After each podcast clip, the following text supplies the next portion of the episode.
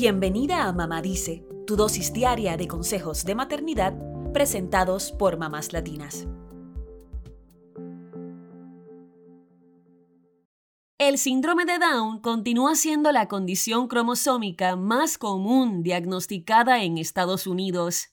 Cada año, alrededor de 6.000 bebés nacidos en el país tienen esta condición, es decir, se presenta en aproximadamente uno de cada 700 bebés, según los Centros para el Control y la Prevención de Enfermedades.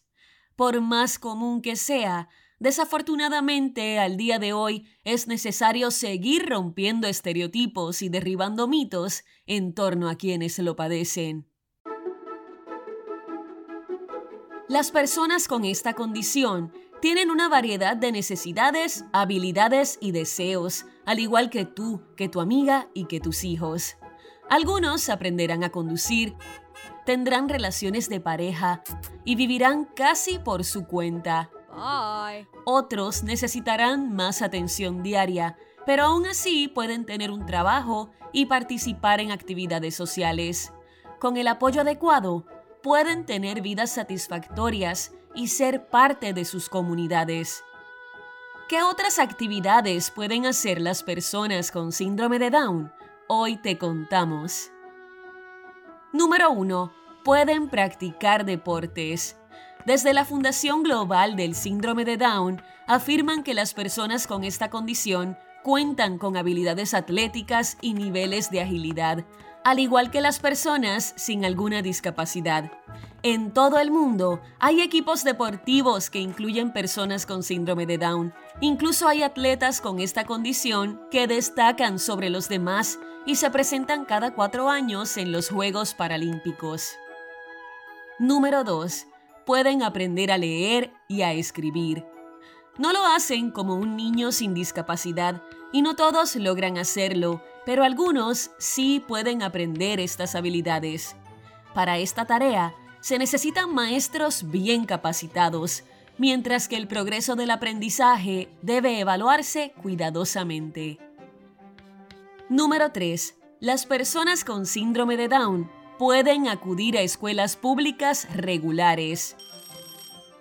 La Fundación Global del Síndrome de Down destaca que estudios científicos demuestran que la inclusión de estudiantes con discapacidades en el salón de clases no solo es beneficioso para ellos, sino que además mejora el progreso académico de los estudiantes sin discapacidad. Número 4. Pueden ser independientes. ¿Sabías que un número cada vez mayor de adultos con síndrome de Down en Estados Unidos viven de forma independiente, con asistencia limitada de miembros de la familia o del Estado? Y hay otro pequeño porcentaje que puede vivir de forma completamente independiente. Sí, son verdaderos campeones. Número 5. Pueden trabajar. Así es, algunos adultos con síndrome de Down pueden obtener puestos que podrían tener personas sin discapacidad. Otros pueden desempeñarse en puestos que sí necesiten el soporte de personas que no tienen discapacidad, como atender una tienda, por ejemplo. Y algunos pueden trabajar directamente con otras personas con alguna discapacidad. En estos casos, suele tratarse de labores manuales. Número 6. Pueden ser madres y padres. Es cierto que una persona con esta condición puede enfrentar desafíos significativos al criar un hijo. Para nadie es fácil criar un hijo.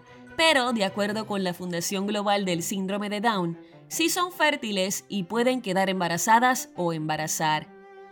Por su parte, desde la Biblioteca Nacional de Medicina, se aclara que el 43% de los niños nacidos de padres con retraso mental podrían también padecer esta condición. Sin embargo, situaciones similares se pueden observar en familias sin miembros con alguna discapacidad intelectual. Destacan también que realmente no se han establecido los verdaderos riesgos para los niños nacidos de padres con discapacidad intelectual. Los estudios han demostrado que más de la mitad de las personas con síndrome de Down no presentan problemas de conducta, por lo que sus hijos no estarían necesariamente expuestos a un riesgo mayor. Para terminar, es importante que nosotros como sociedad les abramos las puertas a las personas con síndrome de Down y les enseñemos a nuestros hijos a hacer lo mismo. La inclusión es el primer paso para que ellos puedan desarrollarse y tener una vida plena. Hagámoslo juntos.